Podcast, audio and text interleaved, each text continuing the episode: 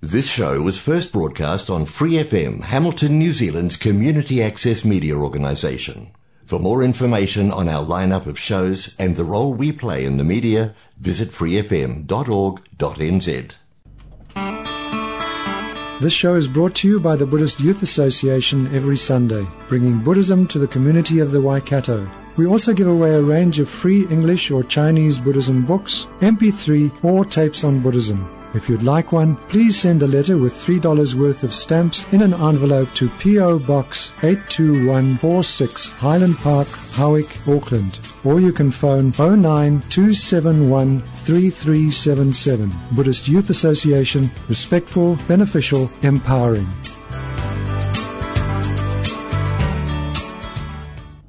Hello and thanks for joining the program today. Human architecture Journal of the Sociology of Self-Knowledge is the forbiddingly titled publication of the Omar Khayyam Center for Integrative Research in Utopia, Mysticism and Science, which I hope doesn't put you off the program for the rest of the day.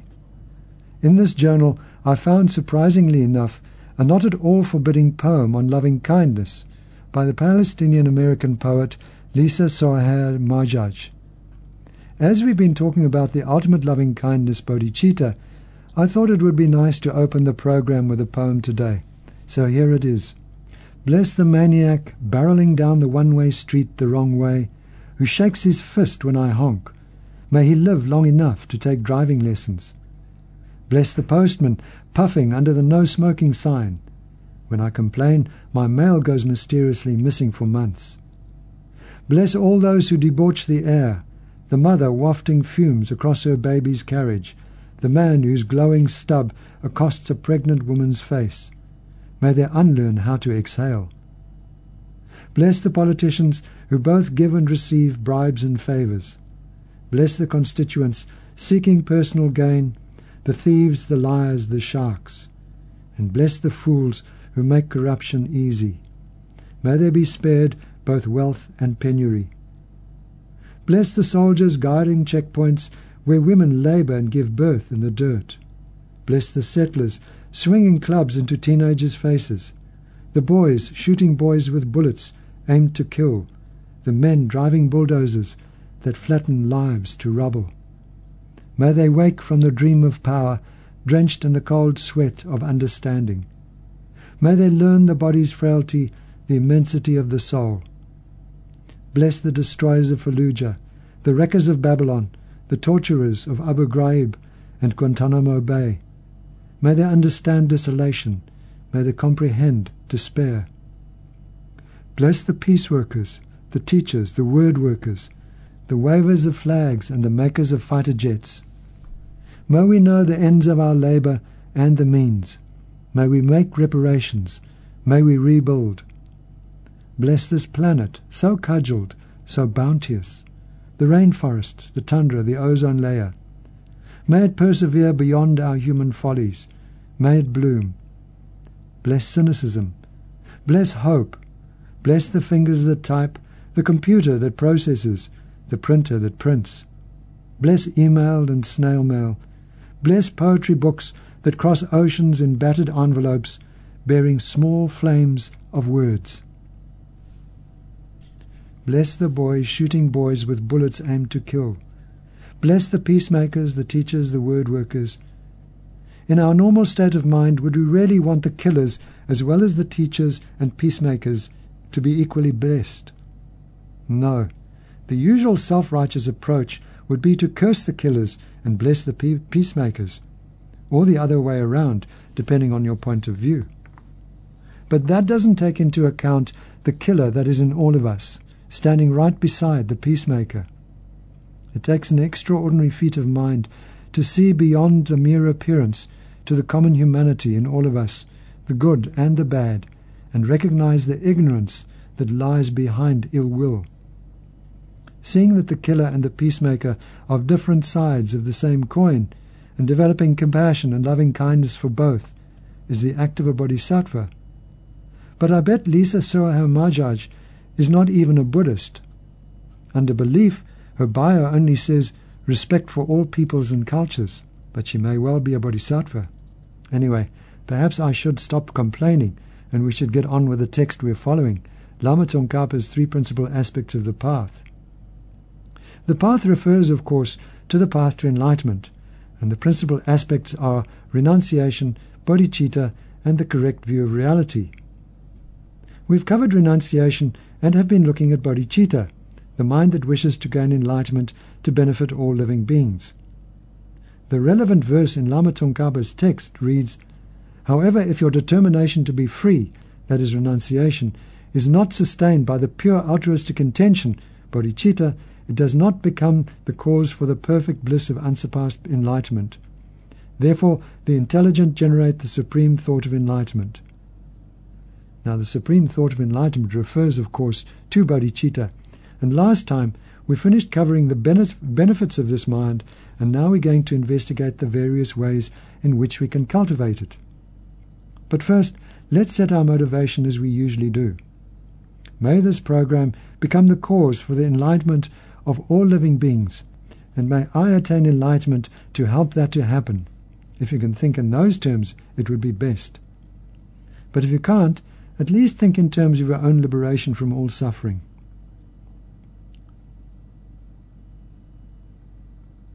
Thank you. Now, before we get on to the ways to generate bodhicitta, I must mention three intentions that have to underlie our generation of bodhicitta. Thubten Chodron talks about them in her commentary, and they echo what His Holiness the Dalai Lama often says in his teachings. The first is the intention to avoid harming any living being. And that means any living beings, even those that annoy or attack us. So if you really want to develop bodhicitta, throw away all those fly sprays, cockroach poisons, and flea collars for your favorite pet. And now I can just hear the howls of outrage.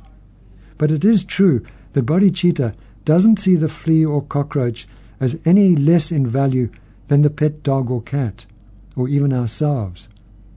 And if we're going to develop the intention to help all beings, how can we possibly have aversion to some and attachment to others?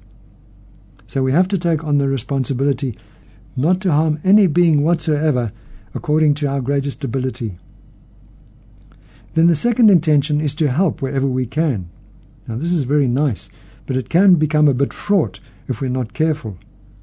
It doesn't necessarily mean we go barging into any situation wild to make a contribution. Help has to be tempered by wisdom, so that we are as sure as we can be that our help is not going to backfire on us. I read somewhere, I think it was in a Pema Chodron talk, about some Westerners going to Bodh Gaya, where the Buddha became enlightened, and feeling sorry for the beggars they found there. They decided to collect some money for them, which they did, but when they went back to the square where the beggars usually hung out, only one beggar was sitting there. So they gave him all the money. The next day, they learned that the beggar had drunk himself to death on all the money he'd been given. Now, we can't blame the Westerners. They could hardly have known that's what would have happened as a result of their generosity.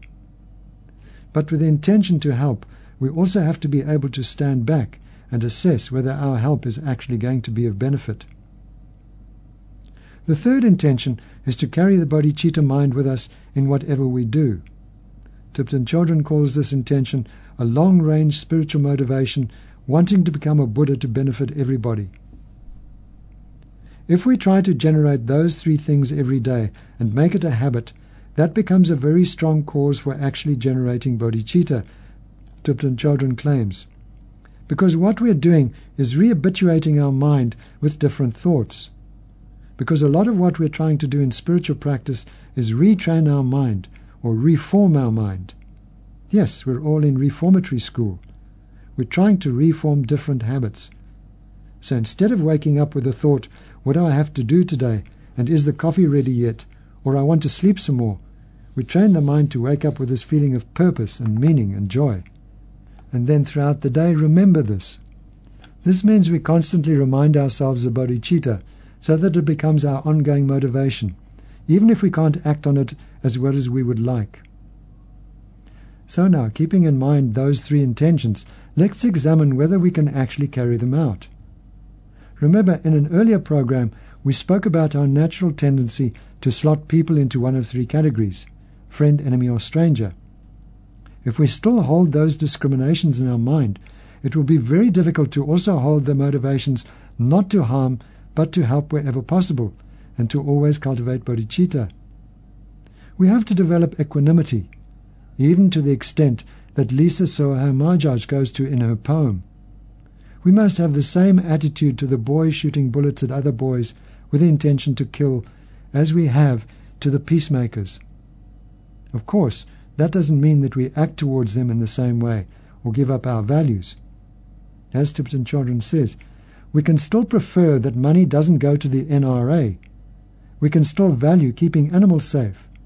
However, instead of thinking that the person who acts one way or another in a situation is inherently good or inherently flawed, we need to be able to step back and see that some people have some good qualities and some people have some bad qualities. It may be a pity that this person's generosity is going towards a terrorist organization. We don't want that. But we don't just label this other person as evil and throw them in the garbage. We see that they are misdirected. We see that they don't really understand what generosity is about. But we don't just give them a label and ignore them after that. Before we can begin to generate bodhicitta, we have to develop equanimity. We have to stop the mind that judges friends to be really wonderful, enemies inherently evil, and strangers of no consequence. Once again, Thubten Chodron provides a good example from her own experience. She was with the reincarnation of her teacher, Serkong Rinpoche, who had a sponsor who had from time to time helped Rinpoche. This is how Thubten Chodron describes what happened. This sponsor, in my opinion, sometimes acts in ways that are really inappropriate. He called one day, and Rinpoche's house was all full, and this guy says, I'm coming tonight. My girlfriend and I are coming tonight, and we want to stay X number of days. Rinpoche says, Sure. And I'm going, What? Why did you tell him to go stay, stay somewhere else? You can't call it the last moment. It's so inconvenient on everybody in your household, the cook and everything like this. This guy's always doing this. I mean, I was nice in the way I said it, but you know, in my mind I was like, mm. Anyway, Rinpoche just said, It's okay. So this guy came with his wife, and they stayed all these days, and everybody was squished in. It didn't influence me so much as it influenced other people in the household who had to do more work. I just noticed Rinpoche treated those people so well. He was just so nice to them. He was sweet to them.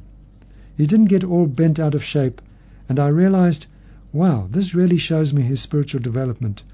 Because if he can treat someone who acts like this in a very kind way, then even when I'm obnoxious, he'll treat me in a kind way too.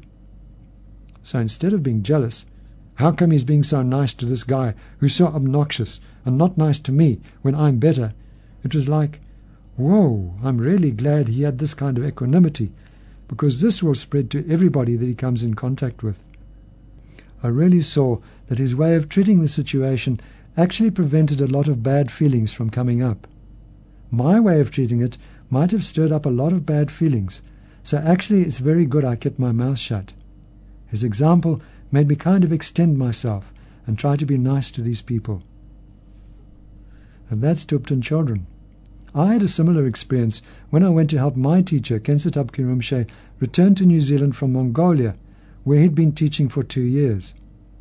I stayed in the monastery with him, and from early morning till late at night he would have visitors. Some would come while others were still with him, but he never chased anybody away. He always made room in his quite small living quarters and offered his visitors a cup of tea. One time, when he was busy with one family, I guess he had something serious to discuss, as he asked me to stand at the door and not let anybody else in. So I did. But then one family arrived and wouldn't take no for an answer. They pushed past me and barged into the room where Rinpoche was. Rinpoche didn't show the slightest anger or irritation. He smiled and welcomed them in, and, as usual, made space for them, even though the room was already quite full. And he never mentioned the incident to me afterwards. He just accepted that is what had happened and continued to treat everybody with the same equanimity. In fact, although he was very busy with the monastery business, as well as seeing people all day, I never saw him express even the least irritation, except once when a woman came to him for advice, but refused to take it as she, as she had already made up her mind what to do. Why did she come if she already knew what she wanted to do? he asked with some exasperation. We have to develop what Thubten Chodron calls an open-hearted concern for everyone. See that in some way everybody is wanting happiness and everyone is having suffering, she says. People are pushed by their own causes and conditions to play whatever role or to do whatever they're going to do in a situation. But it's not really who they are. These things change all the time. The person who you think is harming you, if you look at it differently, they're helping you. Or even if you don't look at it differently, five minutes later they're helping you. The person you think is helping you, you find out later was trying to harm you. Or even if they were helping you at that moment, their motivation changes and they're harming you. Somebody gives us a thousand dollars today and they're our friend. They steal our stuff tomorrow and they become an enemy. The idea is that when we step back from all of this, we have a bigger picture. We see there's no use in getting so bent out of shape and so involved with these temporary actions and roles that people are in for at that period of time. We begin to see that they're all suffering in one way or another, aren't they? It's this ability to have a bigger mind about the bigger picture that enables us to generate actual compassion for people. Because we begin to see that everybody is under the influence of their own ignorance, anger, and attachment. At one particular moment, they're acting one particular way, but from their side, they're still tangled up in all these turbulent emotions. They're not free, and so we have compassion. In the well known text, my, The Words of My Perfect Teacher, Patrul Rinpoche echoes this when he says about developing equanimity. Now, it's no substitute for boundless impartiality just to think of everybody, friends and enemies, as the same without any particular feeling of compassion, hatred, or whatever. This is mindless impartiality and brings neither harm nor benefit. The image given for truly boundless impartiality is a banquet given by a great sage. When the great sages of old offered feasts, they would invite everyone, high or low, powerful or weak, good or bad, exceptional or ordinary, without making any distinction whatsoever. Likewise, our attitude towards all beings throughout space should be a vast feeling of compassion, encompassing them all equally. Train your mind until you reach such a state of boundless impartiality. Patrul Rinpoche makes the point that all the people we are so attached to in this life have certainly been our enemies in previous lives. And similarly, those we regard with dislike or hatred now have been our closest and dearest companions. If we were able to look back at all our beginningless previous existences, we would see that we have been everything to all beings. Our present relationships, good or bad, are just temporary and will surely change. There's a whole industry built around the coming together and breaking up of celebrities, but look even among your friends and acquaintances, and you will find impermanence. People stand at the altar and swear undying allegiance to each other, but two years later, or sometimes even two months, they're at each other's throats and making the divorce lawyers rich. We only have to remember the people we were close to when we were much younger to see that very few of them are still in our lives. Maybe one or two are still our friends, but most we probably will not even recognize if we saw them in the street. And the same applies to the people we could we just could not get on with when we were younger. Remembering this, we can start relaxing the boundaries of friend, enemy, and stranger to develop warm open heartedness to all beings everywhere. This open hearted, impartial attitude is the basis for generating bodhicitta, and when we have realized it, we can go on to the meditations that lead to bodhicitta. Tibetan Buddhism focuses mainly on two methods to develop bodhicitta, although Lama Tsongkhapa combined the two, so you could say he thus formed a third. The first method is called the six cause and one effect, and the second is equalizing and exchanging self for others. Those of you who followed the programs on Shantideva's The Guide to the Bodhisattva's Way of Life will be familiar with the second, for it was Shantideva's preferred method. However, we're going to start with the six cause and one effect method. This starts with seeing all beings as our previous mother, which leads on to recognizing their kindness to us. The wish then arises to repay that kindness, and from that comes heartwarming love. From that love is born great compassion, which in turn leads to making a great resolve. So those are the six causes. Once again, the first is seeing all beings as our mother. The second is remembering their kindness. The third is wishing to repay the kindness. And the fourth is heartwarming love. And the fifth is great compassion. And the final cause is making a great resolve. Out of these six causes comes the one effect, bodhicitta. The meditation starts with seeing all beings as one, one's mother. Now we say mother, but actually we're talking about the person who most acted like a true and loving mother to us. Some people are brought up by a grandmother, or their father, uncle or aunt, or even a foster parent instead of their birth mother. So when we use the word mother here, it's a substitute for the person who was the primary caregiver. But before considering the kindness of the mother, we have to make a slight diversion into the consideration of the continuity of mind and how it takes bodies from life to life. I'm often asked what Buddhists say carries on after death. What takes karma from one life to another?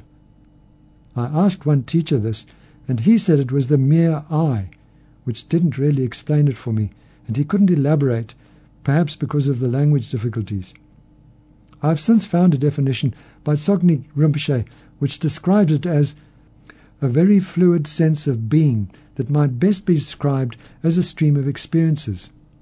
At this stage in our development, we have no words or labels for the things we experience, or for the self that is experiencing. The distinctions made at the level of mere I are very light. They run into a sort of continuous and continuously changing movie in which we're fully and vividly immersed. So it is this stream of experiences that continues. But let's say, for simplicity and the argument's sake, that it is consciousness. Not the consciousness we have in our everyday life, but something more flowing, less seemingly solidified through our ideas of who and what we are. Anyway, this consciousness in the Buddhist belief system has no beginning. Its history stretches back through time and non time, and it takes life after life after life, and so on. When the Buddha looked back at his, at his, previous lives under the Bodhi tree, it is said that he couldn't find a first one. Of course, we could be skeptical and say rebirth is unproven because we can't remember or see it. However, that doesn't compute, because we mostly can't remember our consciousness when we were a baby or young child in this life either. When I think back to my childhood, I remember certain events, but much of that childhood has since faded to nothing. However, we can see by just observing the mind that an instant of consciousness comes from its immediately preceding instant of consciousness, which in turn comes from its immediately preceding instant of consciousness, and so on. If we continue to go back like this, we eventually come close to the time of conception, when the consciousness enters the mixture of sperm and ova. Where does that initial moment of consciousness of this life come from? It can't come out of thin air, and being non physical, it's not born out of the physical substances of mother and father. It must also come from a previous moment of consciousness, when it wasn't in this life yet. And if we continue the backward investigation in this way, we find that our moments of consciousness lead back to previous lives. Now, Thubten Chodron recognizes this might be difficult for us to comprehend and urges us to think about being a baby, unable to look after ourselves. I think one of the things that makes understanding rebirth difficult for us is that we so much identify with our present body and our present ego that we cannot imagine ever being different, she says. But think about being a baby.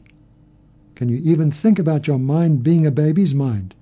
What it would be like to have a baby's mind. You know, it seems so out of sight, doesn't it? I mean, can you imagine just having your body to be that big? You pee and you poo everywhere. You can't even roll yourself over. I mean, we were once like that in this body, weren't we? Can you even imagine having a body like that?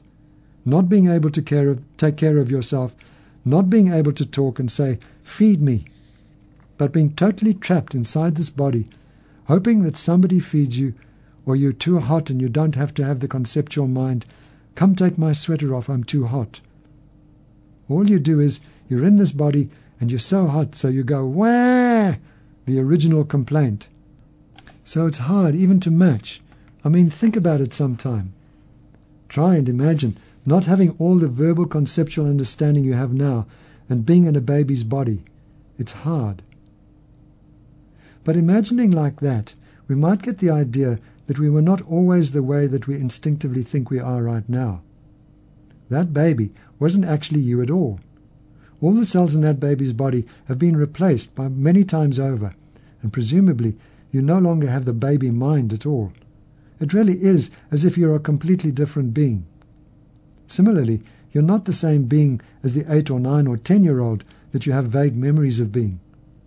And if that is so with incarnations in this life, why is it so difficult to believe in the mind being reborn in other bodies in previous lives? Now, if we've had other bodies in other lives, and the first one cannot be found, it means that we've had infinite other lives, not just a few. And in many of those lives, we've had a mother or primary caregiver who played the role of a mother. It wasn't necessarily the same mother each time. But because of the infinities we're talking about, each being probably has been our parent many times. Atisha, the great Indian master who revived Buddhism in Tibet, had a habit of greeting others, even animals, with, Hello, mother. And to explain, teachers have the example of being close to your mother when you're very small, but then being separated from her. Years later, you're walking down the street when you pass an old beggar woman. You've only gone a few steps when you realize that the old woman is your mother. Then instead of walking past without another thought, you can't ignore her. You have to go to her and give her love and protection. And that is how Atisha saw other beings, as if they were the mothers he'd been separated from for a long time. I sometimes say to people that they were my mother, but I usually get the strangest of looks and a kind of strangled vocal response. It's difficult to believe that we've been each other's parents before because we have such fixed ideas about who we are and who others are. But our concepts are much too rigid, and perhaps we can spend the next week looking at other beings and saying, Hello, Mother, to ourselves, of course. I can just imagine walking up to a complete stranger in the street and saying, How are you, Mother dear? I would probably get a handbag around my ear or swiftly be taken to the nearest ward dealing in mental treatment. And there we must say goodbye as time is up. Thanks for joining the program today, and I hope you'll do so again next week. Please dedicate any positive energy from the program to the enlightenment of all beings. Thank you, and goodbye. Thanks for listening to this Free FM podcast. If you want to hear more content like this, you can support Free FM via Patreon. Head to patreon.com slash freefm89 to find out more.